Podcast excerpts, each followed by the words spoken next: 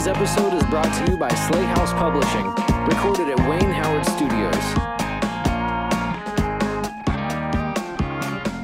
Hey everybody, this is Jeremy with uh, Sley House Litbits, uh, Sley House Publishing. Man, you I really do need to write this every down. freaking time. Every time. Every freaking time. and you made the name. I did make You the name. named it. Sley House Publishing presents Litbits. Can it be a tongue twister if you created the tongue twister? like, how does that? Anyway, this is. Uh, Sounds like a branding problem. we, should, we should have done the market research. Well, it was like Podbean or one of them, or Anchor, whichever one I'm posting to, said, you know, we recommend you shorten the name. I'm like, really? You mean I get it wrong every time I say it? yeah, we're recording too late. Yeah, you guys know what we are. You've seen the logo. Here's our new episode. Uh, yeah, this is Jeremy, and with me, as always, is Curtis and Trevor. And well, Trevor always, and you know, for the past few episodes, Curtis. So he's our again. I mean, he, he's Recently. he's only been absent for one episode, but now That's he's true. a permanent member of our cast. Now he's actually got a mic. And Yeah. today we're really, really excited to welcome Karen Huff, uh, who is uh, the author of Ground Control through Lights Out Inc. And she is also one of the editors here at Sley House. So we wanted to kind of uh, do something a little different for this episode. We wanted to do an interview with Karen and just kind of get to know her a little bit better um, and just have a little conversation. So, hey, Karen, welcome. Hi, thanks. Nice to be here. Nice to have you. It's I know you and I have talked numerous times, but this is your first time with the Wayne Howard Studio guys, and with uh, like your second or third time with Trevor. I think I think it's just the second time. Second yeah. time, We've yeah. corresponded, just just very like a small amount. ha- I've seen your tweets. I've seen your tweets back and forth. So Yeah. yeah. Yeah, it was. Uh, what was uh, this is really fun. I um I bought Karen's book, right, Ground Control, to to read it to talk about today, uh, which I I absolutely loved. Um, but as I was reading it, um, you know, I was talking to my wife about it, and she was like, "This sounds like a really good book," and I'm like, "Yeah, it, that's because it's a really good book." Um, she was like, "Isn't isn't he like a really big name?" And and I was like, "Well, you know, Karen's a she." Um, for, for one thing, Believe it or not. I bought a copy also, and I did one of your. I was one of your arcs, so um, one of your arc reviewers. So, and I really like the book too. Um, why did you? I guess let's start there with that because of your your wife's confusion. I know it says on the cover K A K.A. Huff. Huff, yeah. So why did you choose to go with just your initials instead of like your full name? Oh, um, well, I, I don't know if you've paid attention to social media for the last few years, but um, I have been given the worst name on the planet. Um, so self-identifying as Karen is just a, it's not an option right now. Um, It, it'll pass, so I that's, think. that that is actually that is actually why. Um, wow. it's uh, yeah. I- thanks, mom. Yeah, so they couldn't have known in the seventies, um, but that happened to me, and uh, so I'm, I'm fighting the good fight against being a Karen. Um, and I tried a whole bunch of, of different nom de plume, and my husband, like, he put them all down. He's like, "That's not even a real name." I'm like, "I know, but it's still better than the name I was given." So, so what, what were some what were some of the alter alter Oh, egos yeah. that, that you wanted to go with? I'm really curious. Okay. Um, some turned out to be actually really inappropriate, but I, I didn't know, and so he Are they like a he has he or- has this well he has a um he has this kind of knowledge that i i don't and so when we watch movies he'll laugh at something and it'll just be uh, it'll be a he's, he's like i can't believe they they said that as a, as a joke. That's so dirty. I'm like well i don't know what that means. And he'll look at me. He's, uh, he'll say don't google it. And i'm like well do you know these things are?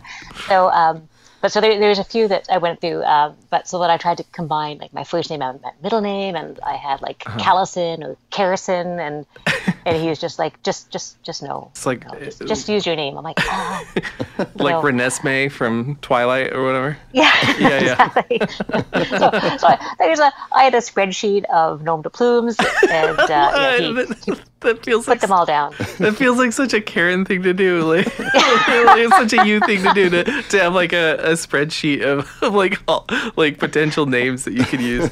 I love that. So yeah. So anyway, so that's why I went with um, just my initials, and yes. I like it. I, like I, do it. too. I mean, I, I think Jeremy, you did the same thing with uh, you went with J.R. Billingsley. Yeah. right? yeah, Yeah. I've, I think, I, I don't know. I think there's some kind of, that ambiguity of the, that adds a little bit of ambiguity to the author, and I think it takes away some kind of I don't know. Maybe I'm getting too meta about this, but like it takes away some of the maybe biases or preconceived notions like a potential reader might have about Yes. um, about, About the a book written by Karen. Yes. Right. they're like, Oh, this is a Yes. book by Karen. No, Right. and, and Yeah. I think that's an interesting point too, right? Like when publishing things, I think that we worry a lot about the marketability of a name or the marketability of, of something. I know, you know, in in like old timey times, like putting a woman's name on a book meant it wasn't going to sell well, right? So so you'd have them either write under a pen name or or they would you know use their initials instead because I think there's a, a kind of I don't know, at least traditionally, kind of a masculinity in using just initials to publish something, Right. right. right? Yes. Yeah. Yeah. Well, that's what the Brontes did. So. Oh yeah, Yeah, yeah, that's, that's, true. correct. That is. I, I In uh, theory, we've come a long way, but yeah, I hate the Brontes. I'm just, I'm, I'm just throwing it out there. Tell us how you really feel, Trevor. This is a this is a true story. Like uh, I I had a, a really bad encounter with Jane Eyre in, in high school. Right, like my my teacher in high school. How do you have a bad encounter with with a book? Uh, you know, you, ha- sound you like she have like trapped you in the bathroom and pantsed you or something. You know what? Jane Eyre did Jane Eyre that. gave me a- Jane Eyre, she, she charged in. I was like, "Who are you?" She said, "I am Jane Eyre," and she she pantsed me and she and she Gave you ran off. swirly. It was it was terrible. She's got a record.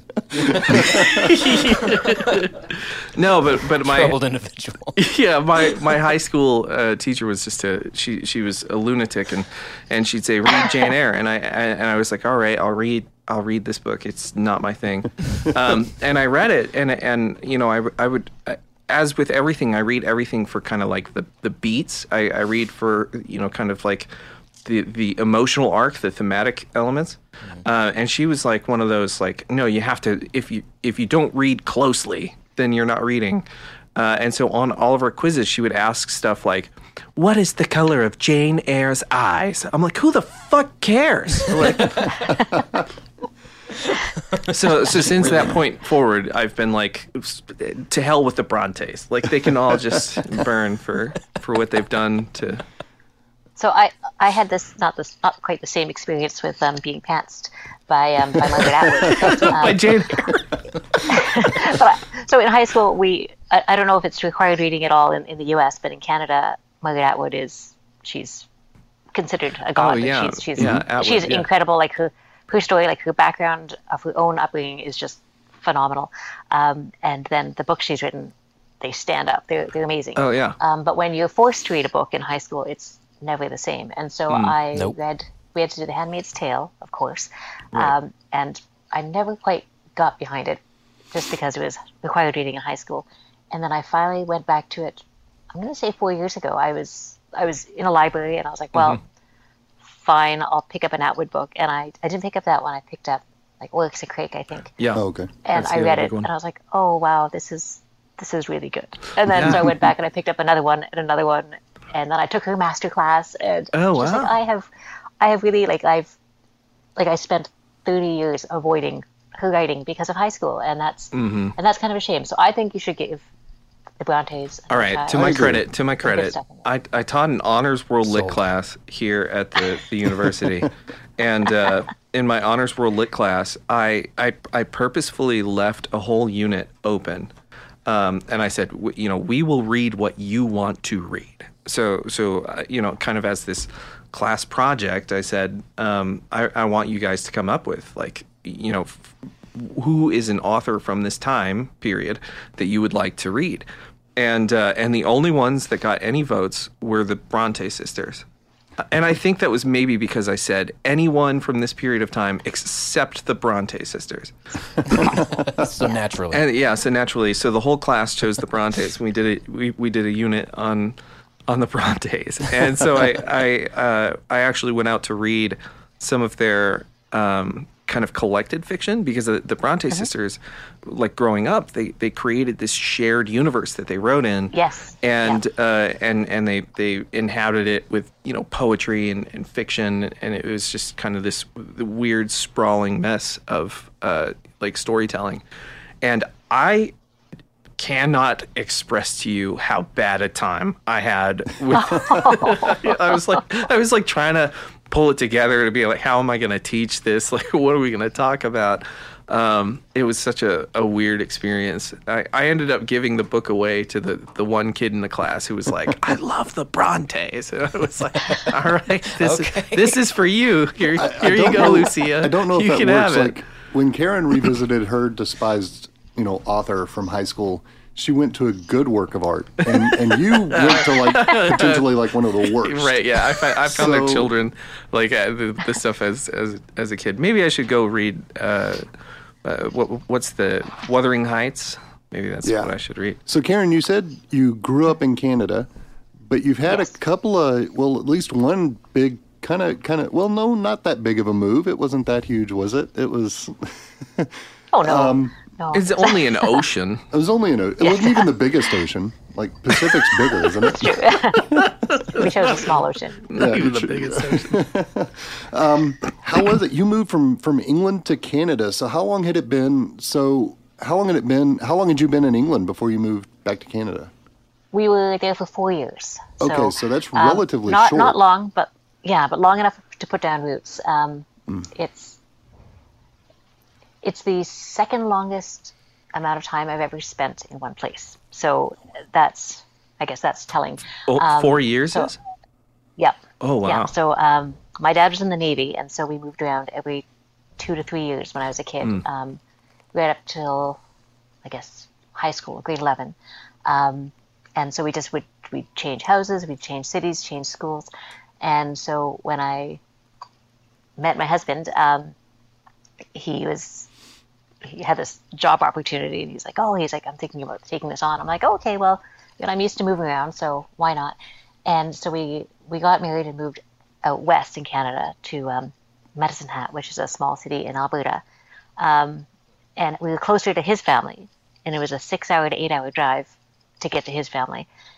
And the, the neat thing about moving to England is realizing how big a country you actually from, because I had no idea how big Canada was, despite having lived literally coast to coast. Um, in I've driven through every province. Um, I haven't been to the territories yet, but it's such a huge, huge country. And when we lived in Alberta, the six-hour drive to visit um, to visit my in-laws, it was actually faster to fly there from Ottawa, where I live now. When we moved to England, it just it seemed so simple because we're like, well, it's it's a six-hour flight from London to Ottawa, and it's a six-hour flight from Ottawa to Vancouver. So it just kind of put in perspective kind of how big how big Canada is Yeah. and how big the world is. Um, so it was it was a strange a strange time, a strange move, um, because I just expected it to be the same as any other move to a to a new city. um, my my mindset was that like we're still technically kind of a colony, so we speak the same language. We still have like, Technically, like we spell color with the U. Like we're we're just the same. It shouldn't be a big transition. Um, and so it was a huge culture shock when I got there because everything, as anybody else would expect, is is completely well s- slightly different. But every little thing is slightly different Yeah. um, and just the vocabulary to well, like how, how to use a bus, the side of the, the sidewalk you walk on, the fact that they call sidewalks pavements, which right. Yeah.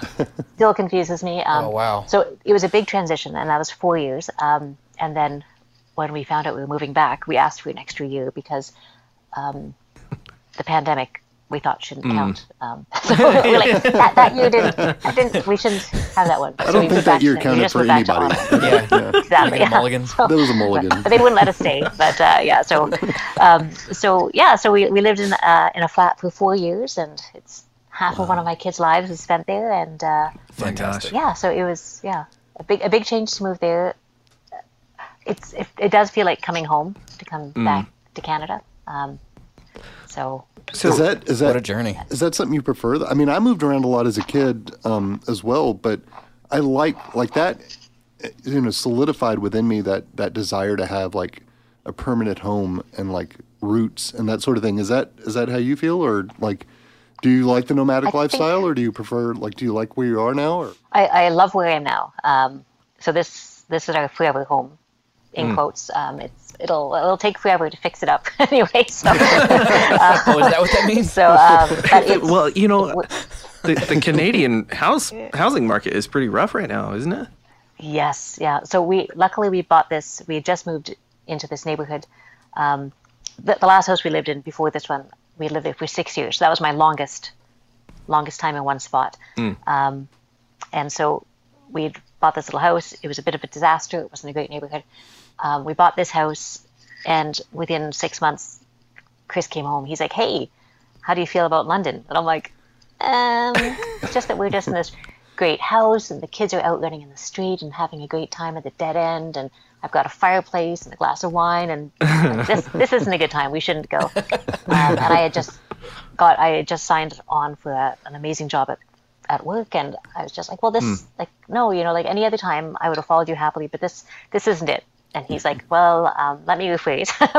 We're moving to London. And I was like, okay. So, um, so luckily we, um, we decided to keep the house. So we rented it out while we were gone. Oh, awesome. So we were able to come back and have a place to live as opposed to like living in a tent because yeah, the housing market is Oh wow. absolutely insane. Um, so, So, so your your Yes. your main character um, also has a big move in the in the in the book. yeah, I was gonna say that the like thematically parallels? speaking, Yeah. right? Is yeah, there, is there there's a parallels lot. or or was What?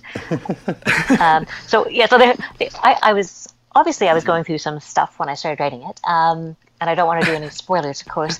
But um, when I when people read it or when they start, I, I, always say, well, I wrote this book and it's not completely autobiographical. So it's it's Right. not, but there are elements of my own life that, like the things that I thought about, things that kind of worked their way into the story, um, and then obviously once you read it, there are some quite severe left turns that like have not happened to me. I I was floored by Probably a couple of those. Uh, like like Yeah. legitimately, I was I was uh.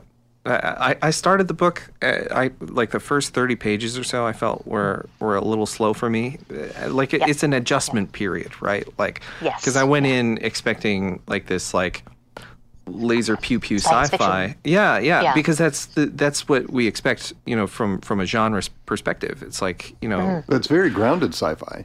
It's it is, and and and I think that this is like the best kind of sci-fi. Oh, yeah, absolutely. Um, Yes. w- Which which we can you. get into, but you know, I went in with one set of expectations, and that that first thirty pages, I was like, this is this is good, but this is not what I was expecting. Um, Mm-hmm. You know, from a, a science fiction novel, and, and you know, I had to go through that that period of adjustment and kind of like gearing myself up for that kind of a story, which is not always the kind of story that I read.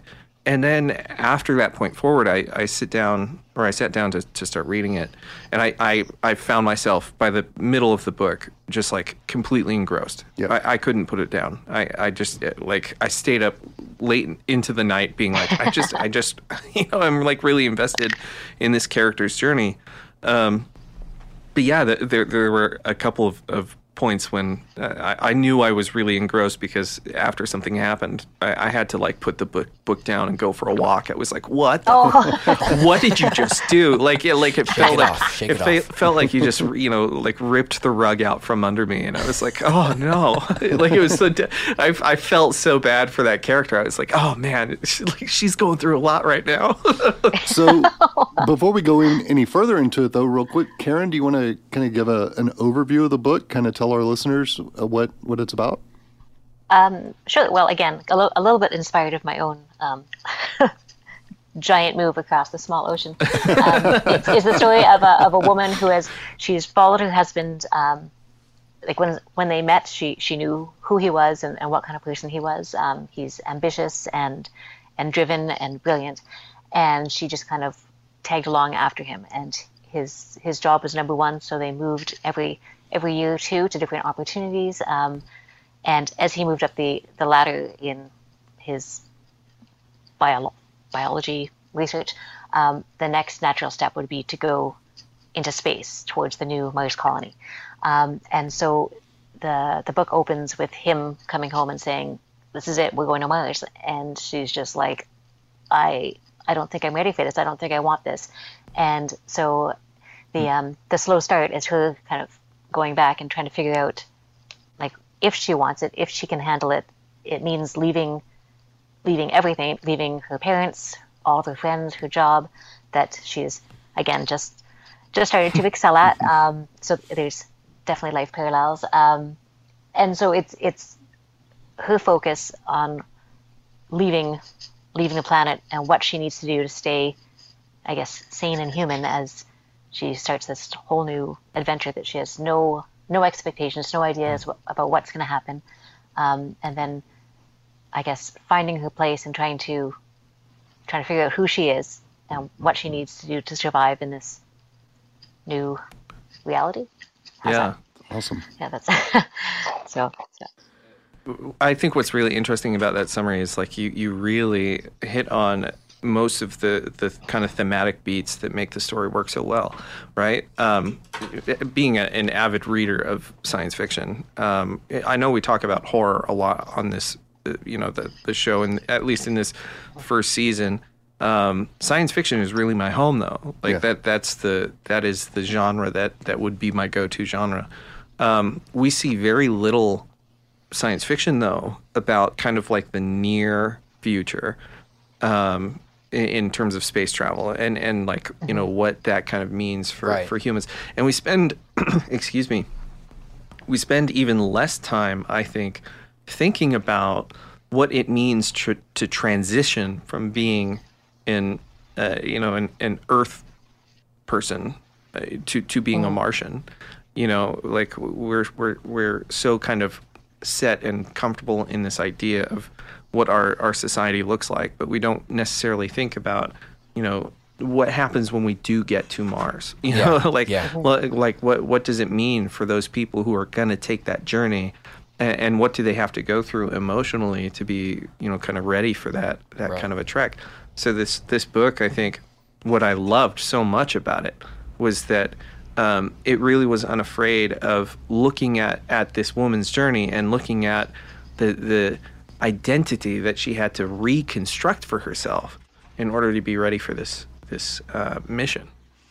Yeah, what I like about it, um, Karen, is the, I mean, what you did with this book as far as blending sci-fi, and I feel like it had a, it was elevated to high literature because of your your character work. Um, Thank you. I mean, I feel like it's that great blend of of literary and genre, which is what I want to do with what we want to do with Sley House. I feel like is kind of what we're looking at. So I, I in some ways, I wish Sley House would have existed back then when you when you were reaching out because I would have published it. I mean, yeah. um, and you said that. I mean, I feel the same way as a writer. Like, um, you know, you don't want to say that the book is totally autobiographical, but there are pieces of you in mm-hmm. in the story.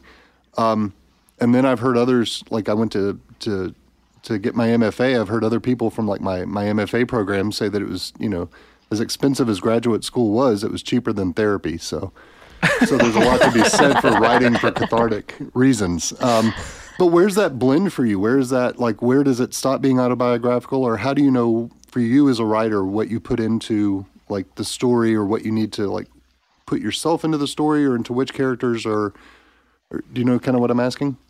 Yeah, yeah. Um, well, for me, I I identified with the situation. I didn't identify with the character. Um, I, I, so as I was writing it, it started out as a, a NaNoWriMo project, so a 30 day oh, blitz. Yeah. Um, and then at the end of it, I went back and I then I read a whole bunch of books about writing novels and publishing, and and all these things that I probably should have done beforehand. Uh, and I was like, okay, so my my main character needs a flaw because I, I just wrote her as like she's this victim, and then I went back. I'm like, okay, well, well, this is all from her point of view, and so I, she, so she she is clearly not me, and the choices that she's made are not ones that I would um, purposefully make. Um, but there, mm. there are parts of me in it that I didn't recognize. Um, people that know me well are just like, "Oh my gosh, Sarah is you." I'm like, "No, she is not. She's terrible." and they're like, "No, she's not." And they're like, "Oh, and uh, and her husband." And they, and I'm just like, "Well, you know, like it's that's not my husband." and so, so I, I defended the, the, kids. The kids in the book are um, much more easy to handle than my own children. So it's there's yeah. a lot of things that I try I try not to to put in, but then I did, I actively pulled out um, the characters that I wrote. I would some of them did start out as people that I knew, or I, I would picture in my mind, as this character is based on this person, like physically this is what they look like. And then as I wrote them, they evolved and they changed so that they were more um, not generic, but they became their own people.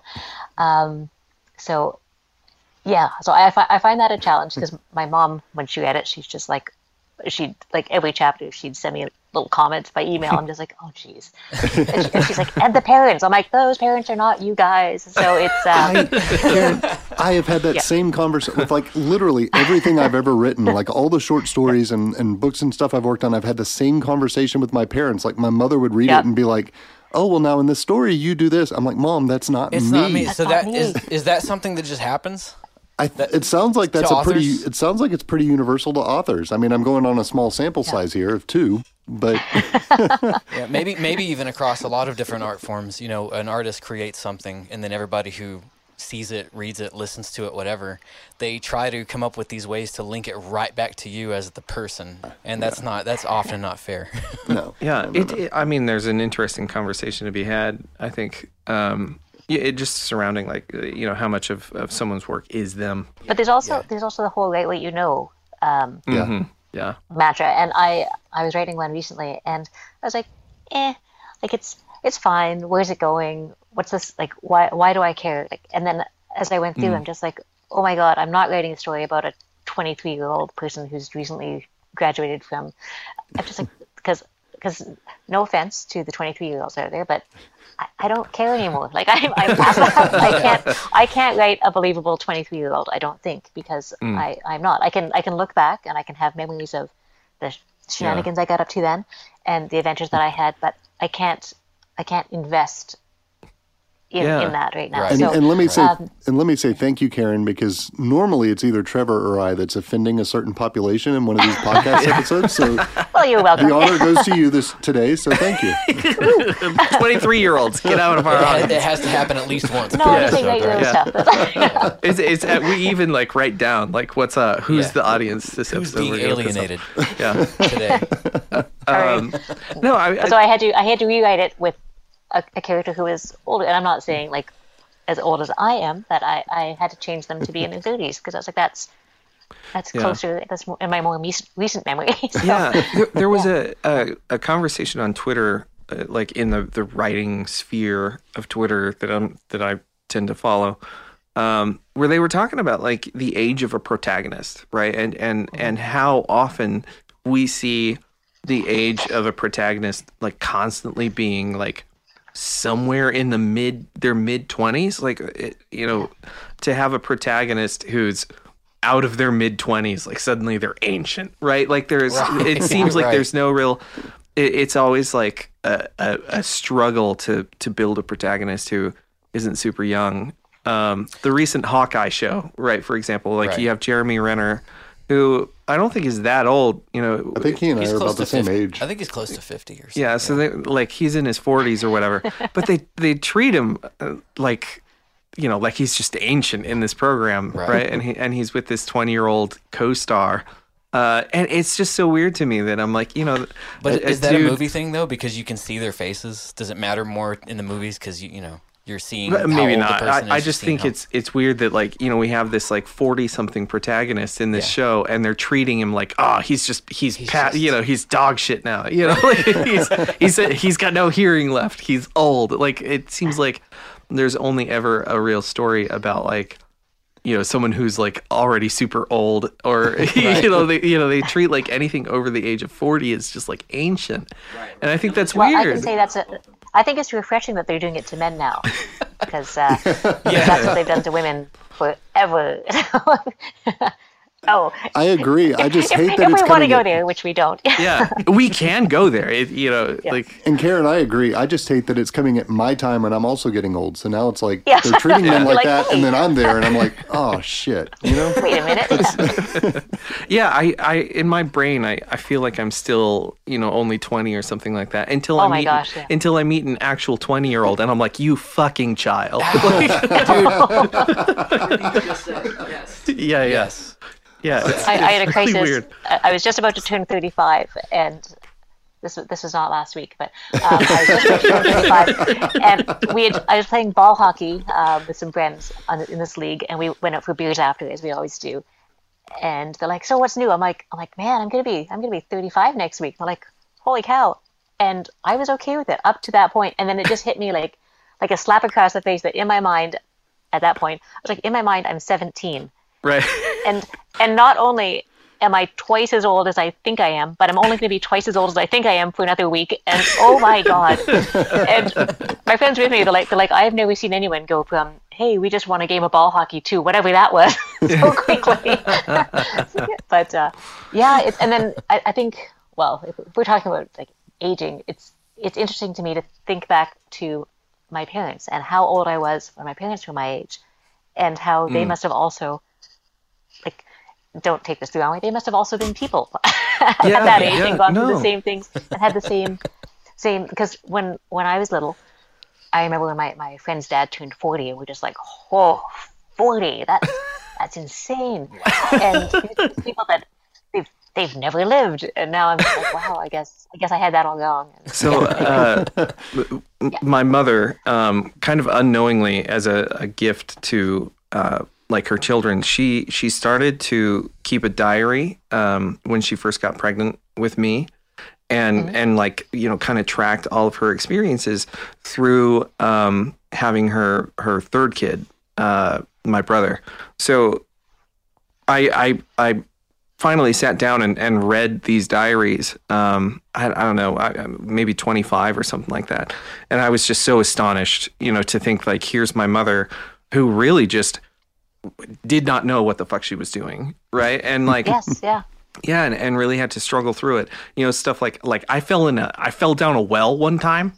Um, no, that's a, that's a real thing. and you're fine It was fine. it was not ve- it was not very deep, uh, you know. But No lasting but it's just so, it's yeah no. mostly it was in. it was just a, mostly an experience, you know. I was, Was there a it- just fine. collie? Was there a collie? No, no, but but in my mother's in my mother's uh, journals, she or in her diaries, she's Lassie, she Trevor spends found the fill of the no, she like legitimately she spends all of this time, all of this time talking about my sister for this whole entry, like and, and just like the weird intricacies of trying to raise my sister and all of her weird, uh, you know, kind of personality traits in comparison to me and and you know she's like really marveling at how different my sister is and then the entry closes and Trevor fell in a well today So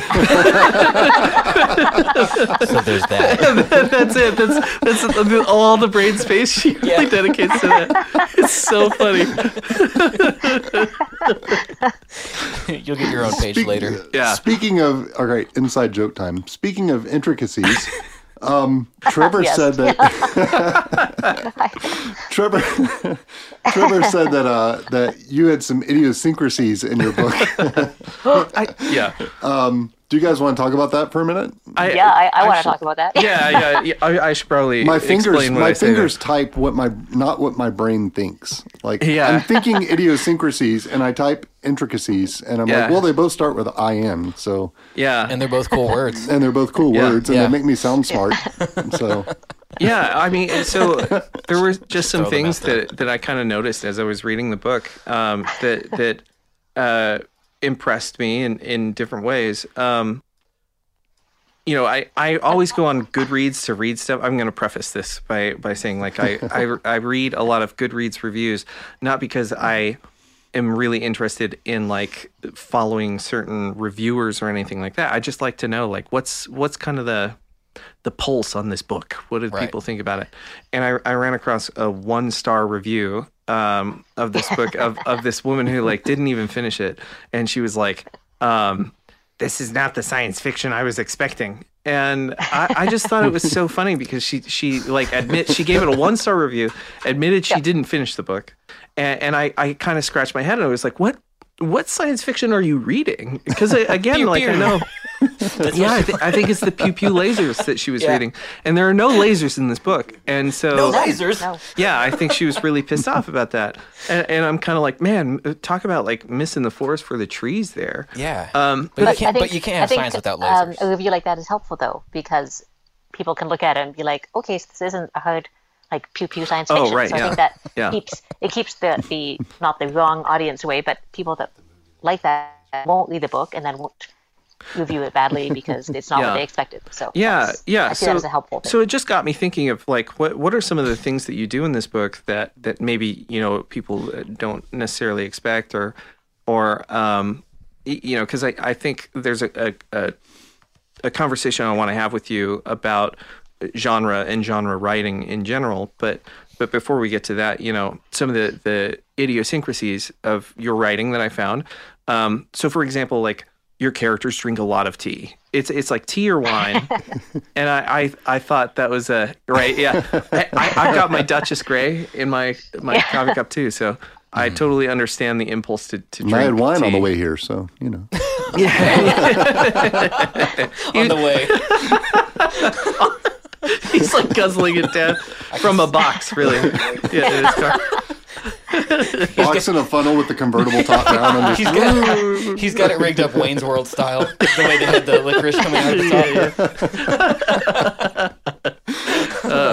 No, but uh, you know, so um, that was something. I, it, it seemed like if and if you ever needed uh, your characters to do something, it was like wine or tea. Like it, th- those were one of the, the two activities that I saw.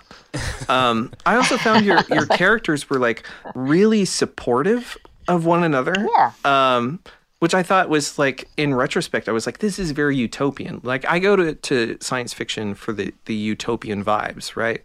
Like I'm I'm constantly looking for like a society that isn't necessarily ruled by uh, the the tenets of market capitalism, right? Right. And like yeah. so like can we envision a space that that you know is maybe more equitable or more utopian in in its longing and this was one of those books that i felt like you know every character in this book is super supportive of um, sarah on her journey. And even if sarah herself is not necessarily the greatest person you know like she's got she's got baggage. She's got skeletons in her closet right? Um, Yeah. she makes some very very questionable choices that i think can really um, impact you know whether negatively or positively the, the people around her and uh, and yet even as she's struggling through this she has this whole community around her who really um, support her right like like they they really Yeah. kind of put her first um, throughout this novel i thought that was you know one thing that we don't see a whole lot of in a lot of fiction and um, no, and yeah. yeah I, I feel like you know again like readers coming into this story and and looking at these characters might feel like ah you know this is there's just no conflict here and it's like no there's so much conflict here it's just not conflict arising from people being bitter toward one another right Right.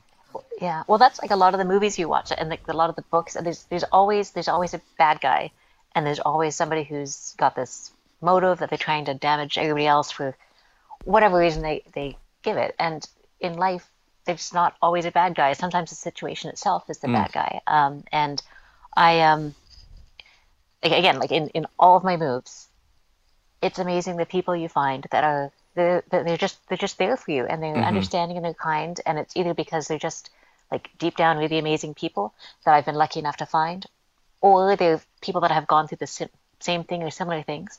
And they're just like you know like uh what you're going through sucks and and I'm a shoulder to cry on. So it's um yeah I don't think there has to be like well like it's like interpersonal conflict exists um, right. but I don't think there has to be an antagonist that is Yeah. a, a physical person. Right. Um, Yeah. And I try to tell my kids like when they when they watch movies or watch shows or even their interactions with the kids at school, it's like everybody is the hero of their own story, and that was kind of when I wrote Sarah. Like she to her, she's the hero of her own story, and Right. so the lens that she she's that she sees people with is is not necessarily accurate. And I don't know Right. how. I, I, if I had a chance to go back and, and do it again, I would I would fix a few things to make it more clear that it's her lens that we're seeing things through, not right not not reality.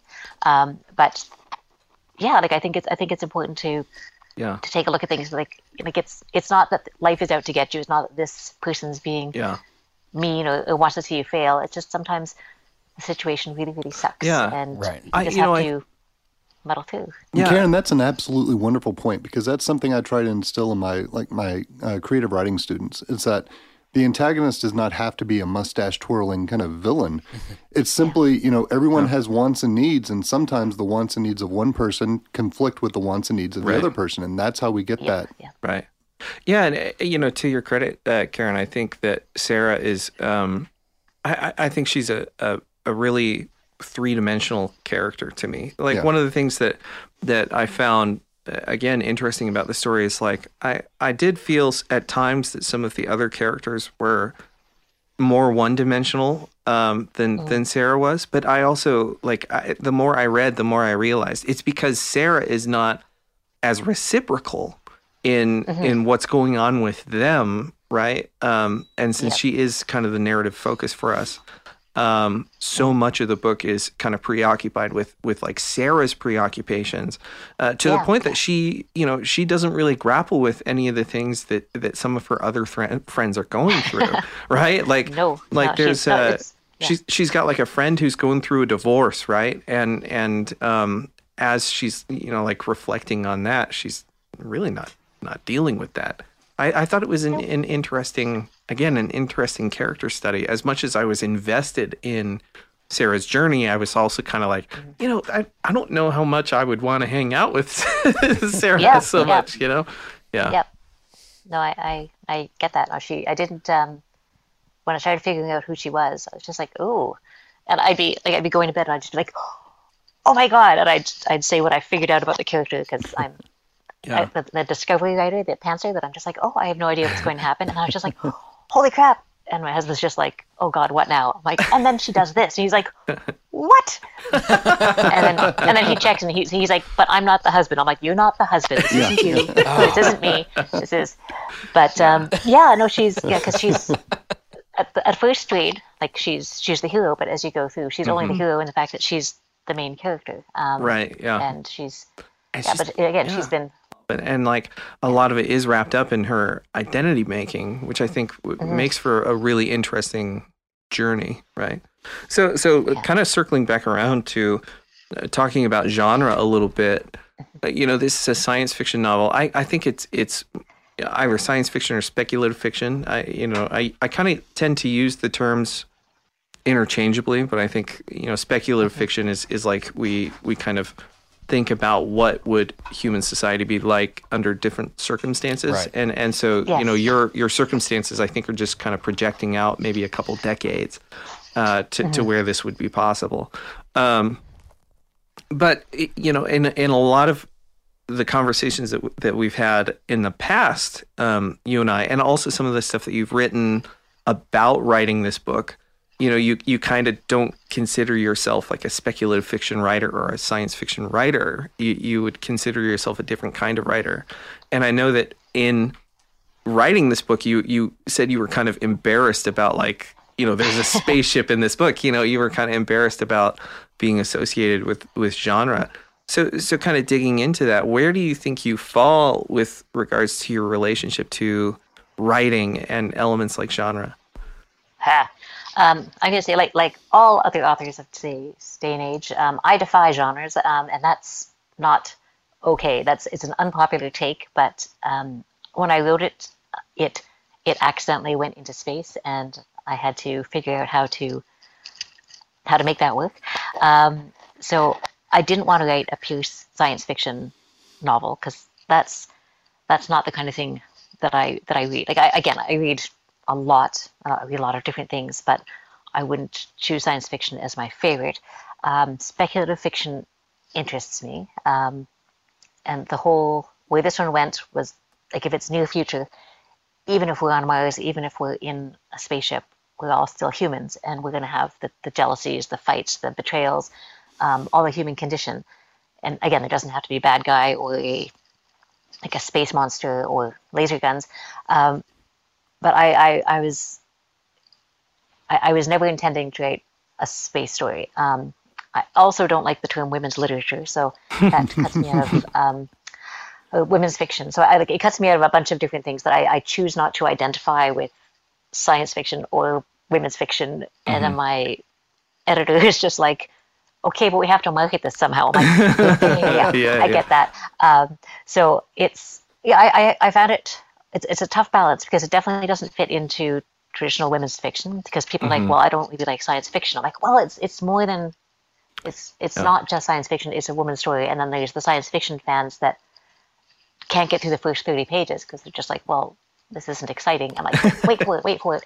So it's Right, right, right. Yeah. yeah. So I it's it happened by accident. Uh, I'm happy with how it turned out, and the writing that I've done since then, they have the same kind of um, speculative fiction, futuristic mm-hmm. aspects. That it's it's still it's still people, it's still humanity, but not in the world that we know it. And it might be a future Earth, it might be a different planet, it might be whatever it is, but it's it's exploring that because that's that's gonna be a reality sooner rather than later, and we're gonna have to like we're gonna have to be, and like we're not gonna have the societies that we have now. We're not gonna have communities or the outside space. Like it's things are changing on our planet, and if we stay on the planet, if we find a way to get someplace else, but I think the the the human stories are what I want to tell um, in the midst of the changing landscape.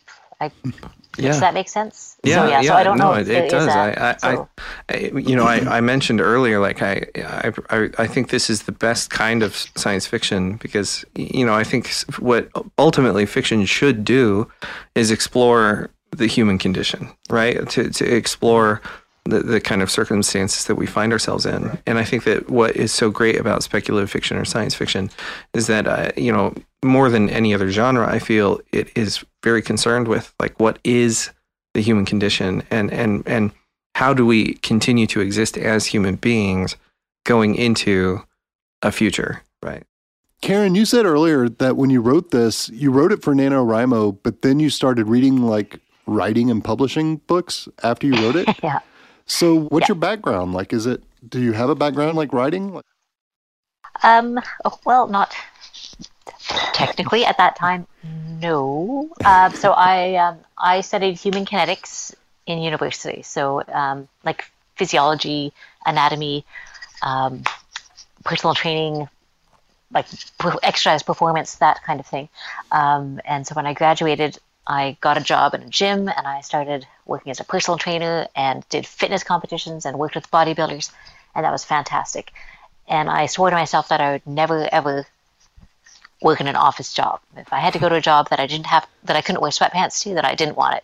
Um, so that that's made actually 2020 and 2021 really nice. So, um, so, so, so I, I did that. But after a while, I was I, I burned out. I was working long, long hours. Uh, it was too much, and so I said, "Fine, I'll, I'll find an office job." And I got a job as an admin assistant, um, and typed and filed and my boss would give me documents that I'd have to put onto letterhead, and I'd look at them. I'm like, you know what? Like, if I can just do a few little tweaks and edits. And every job I had, I was I became the last eye in the office. Um, so as we moved around, as I took different jobs, we get. I worked um, at the Privy Council office, which is our, I guess the the highest department to the Prime Minister uh, in Canada, and so all the documents that would go up to him that would come through our office everybody would pass them through me as the final eye. Um, So my dad was, we call my dad Captain Grammar. He's always corrected how we speak, how we write. If you send him a text message with a misplaced comma, you hear about it. Like it's, it's, um, it's, it's, it's amusing. It's fun. And we'd be at the office and somebody would go, well, what about this? And how, I don't know which sounds better. And I'd be like, hang on. And I'd pick up the phone and I'd have people look me in the eye like, what are you doing? I'm like, I'm calling my dad just hang on. And they're just like, you don't have to call your dad. I'm like, no, no, he loves this stuff. Um, and so if he didn't know the answer right away, he would call back in half an hour and he'd have the whole background, like subordinate clauses and all the stuff that I don't, I don't know the, the words for. So it's so in, in that sense, like it's, um, it's part of my, part of my heritage, uh, is, is loving words, loving grammar, um, and loving it when it's done well. Um, so that was that. So when it's done good. at some point we moved away from Ottawa. We moved out to Medicine Hat. Um, I was newly married. We were starting a family, and so I started a blog so I could keep in touch with my friends and family without having to send emails to all of Oh, them. yeah. Uh, I, wa- I wasn't on Facebook, It's so I was so like, well, I'll just yeah. start this. Yeah. so, so people would be like, "What's new?" And I could just say, "Don't you read my blog?" um, so, so over the years, um, like I, I kept Karen, it, and that is- just like you're saying about That is so wonderfully antisocial. I just, I love it. It- like, I really vibe with it for sure. You can find that online. yeah, it's like when you have questions, you can ask me follow up questions about the content of the blog. But, And now you can say, "Don't you listen to this podcast?" Like yeah, Exactly. That's right. Yeah. I'll send you a link. so uh, so I, I would write these things, and just like your mom did with the keeping the diary, like it's it's actually, I'm actually really glad that I've kept it because I can go back and look at like what I was going through, when my kids were just young when Yeah. we were like on the prairies and that kind of thing. So it's it's been great, and my my lovely aunt, one of my lovely aunts, she um she leaves comments on it all the time, and she'd just be like, "You should write a book." I was like, "Oh, that's nice." I and then as the years, go ahead. Sorry. Oh, I, I was just going to interrupt with a joke. I think it's really nice that you say one of my lovely aunts, uh, because you know otherwise your aunts would probably start fighting about who's the lovely one. Oh yeah, yeah. There's a lot yeah. of them, and yeah. Yeah, Your aunts can hear this. I'll give a shout out. It's my aunt Chuck, and she's lovely. But she's Oh, says, okay, "Oh, yeah. she's like, you should do this." I'm All like, the other aunts go away. Yeah. Yeah. We'll get to you later. and so I was just like, okay, and that get that got in my head, and I made the mistake of saying out loud, "Yes, I will write a book one day," and um, and that for me is how a lot of things have happened. A lot of really good things Yeah. in my life have happened. A lot of challenges. Is I made the mistake of saying it out loud, and then the universe, like then you in my mind, write, there's somebody, yeah, there's there's accountability, and so when someone's like, "Weren't you going to?" and I'll be like, "Oh," and so I, that's how I got into competitive fitness. Um, someone said, "Did you say you wanted to do that?" I'm like, "Yes," and so I ended up training for fitness competitions, and um, like almost any challenge that I've done in my life was me accidentally shooting my mouth off about it first, and then someone coming back and saying, "Didn't you say?" I'm like, "Damn it!" So, so that's how the writing happened. Gotta Um, live up to it. I really love the idea. so- it's like screw you. Here's here's my book. I exactly. Yes. just think that's great.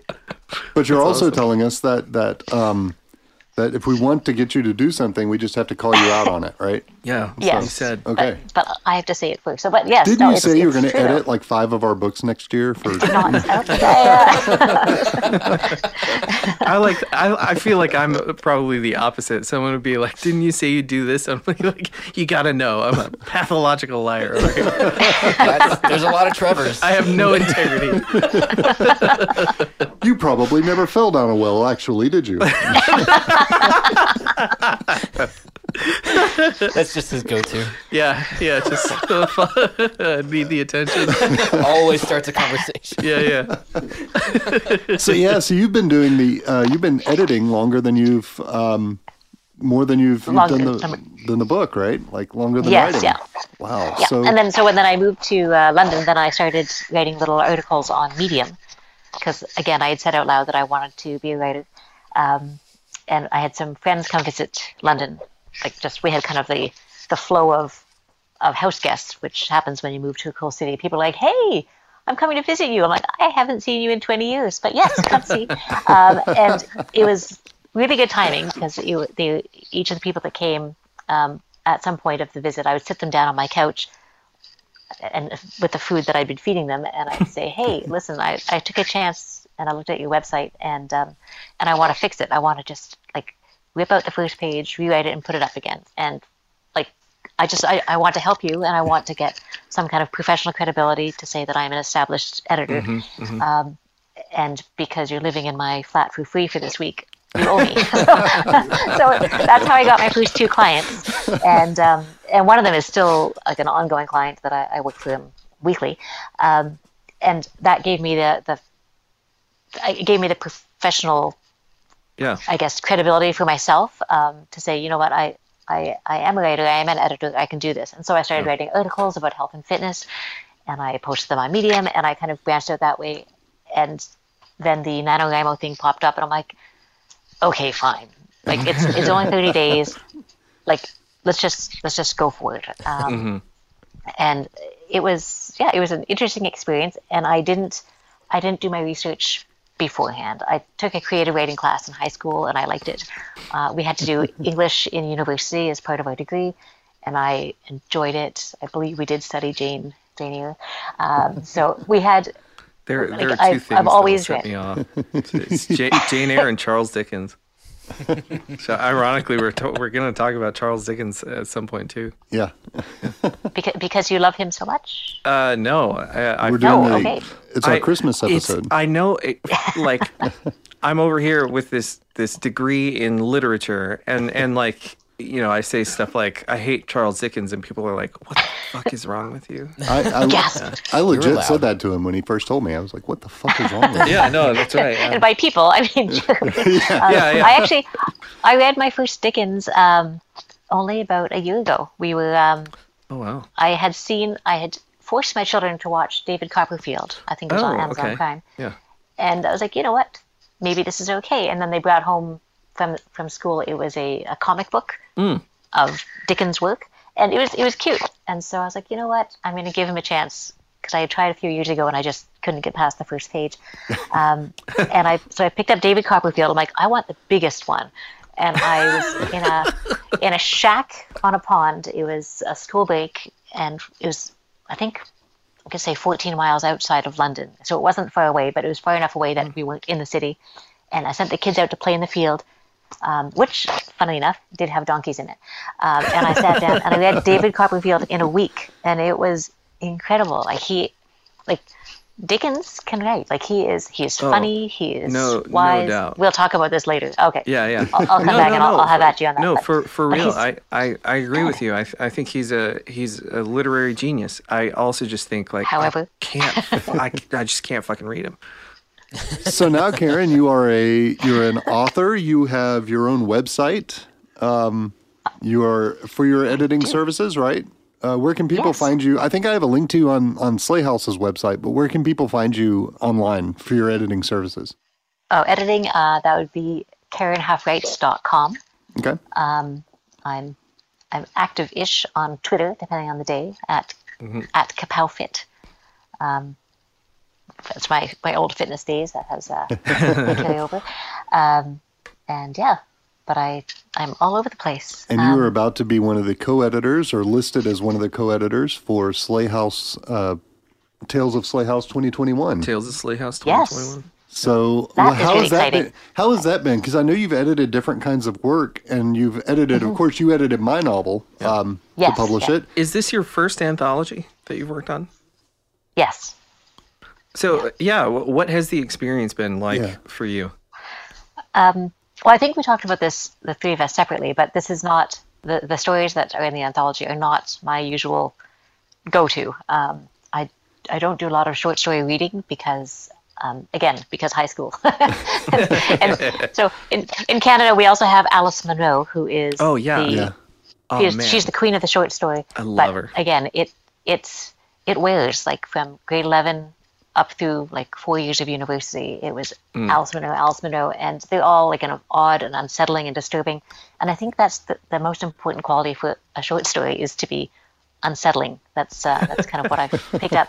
Um, so for the anthology to read all these different short stories that are like they're compact, they're so some of them are quite brilliant, but you're just like, holy cow! Like getting into people's minds and the plots. Um, I, I found it really fascinating to see what people come up with, but I also, as a um, as a very picky editor and now a very picky reader, I'm just like, oh, what would I have done with this plot instead? And so it's kind of it was it was a bit of a challenge at first to get fully into it because I'm like, oh, I would have handled this differently. That I'm like, that's Yeah. not what we're doing right now. Like I'm not. what I'm doing is helping choose stories that fit the genre, and so yeah. So I found that a bit of a challenge at the beginning, but I I really like the ones we picked. I do too. I and and I really love because I know you're sharing with my email the or with the editors at Sley House email. You're sharing your comments to the the authors that you're working with, and I love your edits. I think they're, of course, I loved them when you were when you were editing my book. I mean, they are just so oh, your insights and your comments and stuff are just so brilliant. I mean, you you think of things that in the moment of writing, I don't think I thought of, or, or some of these authors have thought of, and you present it to the author in such a way that it's not, um, it's not, you know, offensive, right? Like you're you're very no no. He's what I'm- about my feedback, which is like highly. and I think that's the fear with working with an editor. Like the editor's just going to rip it apart. Well, I try to do. I try to keep a sense of humor first of all, um, and so when I'm working with the clients, I don't. I don't just edit. I also put in things that I like or things that it makes me think of. Yeah. So, um, Yeah. like there's one recently that I read that I was like, all I want now is Skittles, um, because they make me like like my like Sarah drinks tea. This person just loves Skittles. I'm just like, oh, and so going through, I'm just like, damn it, the Skittles again. Um, so there's things that, that resonate or things that call back memories, or if I have what I consider a funny story about something that is connected, then I'll put a little comment about that. So I enjoy that, but I also, um, I think when when we write, we're too close to it, and it's I call it I call it the third hand. For me, it's a third hand rule. Is that when I'm writing something, um, I've got like she's got like both hands on her face, leaning back, and then she puts her hand on the guy's knee, and you're just like, wait a minute, there's a third hand. And if you're too close to the story, if you're the one writing it, you don't count the hands.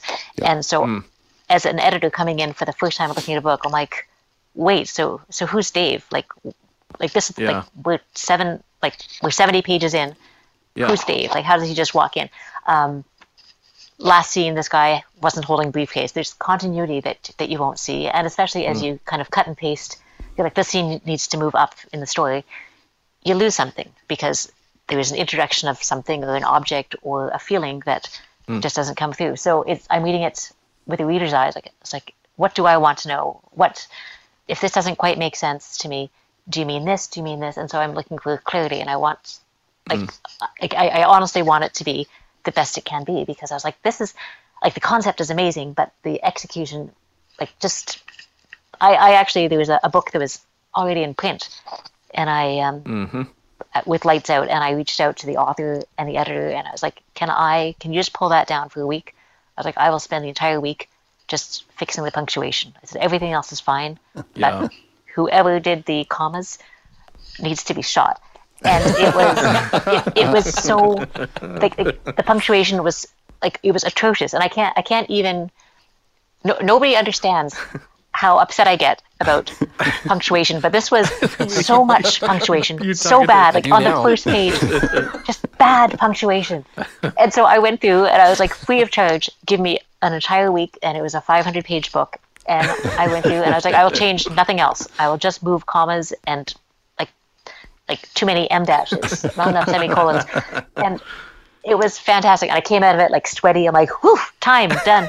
and they they re they sent it out again like as a proper book, and the reviews jumped. People are like, oh, and all I did was move the mm. commas, and like it's just it just Yeah. that kind of thing just makes me drives me crazy, but also makes me so happy. And um, Yeah. That's that's so fascinating you bring that up because I tell that to my students like I know seriously I do I tell that to my students all the damn time. So I guess the important question is I guess the two maybe final kind of important questions that I really want to ask what are you working on next and do you enjoy editing like what you've done with Sley House and can we keep you working with us? Like have we scared you off? Do you like us? Do you really like us? Excellent. Drumming fingers together. I am going to start with the first question. She's never coming back. She's never, we scared her off completely. We lost Karen as an audience member. uh, you you're breaking up. What? Uh, um, so yeah, right now, so I did NaNoWriMo uh, this year as well, and that one has been. I, I didn't quite. I didn't cross the finish line with that one, and I'm I'm okay with it. It's it's well underway. It just needs to be shelved Yeah. a bit and come back to. Um, I wrote something else last year, the year before that. It is. It's in. I'm in the rewriting stage anyway, so it's again human experiences. Um, there are autobiographical elements peppered through it. Is going to be, I guess, speculative I'm speculative on fiction board. I'm so ready for it. again. If you're only going to buy Yeah, two so- Oh. books this oh. Christmas, by Ground Control by Karen Huff Exactly. and or K A Huff as it says on the Huff, yeah yep. as it says on the cover, and um, A Mindful of Scorpions. Mindful of By Scorpions. J.R. by J.R. Billingsley. Yeah. Yep. Mm-hmm. So Excellent. Yes. yeah, and and to the second question, which we've all successfully avoided. I hope we can keep. Oh yeah, I, I like you. I Oh, there it is. You're fine. I like you. Don't make it weird. All I need is Karen and our two Russian bots, and I'm on board. yeah, exactly. Karen, as always, it's a pleasure to talk to you. Um, we really appreciate you taking the time out to talk to us today. It's been a real pleasure. Um, I want to remind our audience that we are going to be, we being me, is going to be at StokerCon in May. The royal, the royal we. the royal we. So, uh, so the other four might want to think about somebody joining me because that means I'm representing all five of us at StokerCon, and people may not, you, you guys may not want that. That may not go well. So you can follow Karen. Um, she uh, At Cape Outfit. at Cape How Fit. That's right. And you can follow us, Sley House, Sley House Lit Um, we have Instagram. We have Reddit. We have all that good stuff. We have our Patreon, so don't hesitate to come and support our Patreon. And we've got the anthology coming out this month, so we're really excited about that. In fact, by the time my hope is by the time the episode airs, that the book will be out and ready to ready to go. That'd be exciting.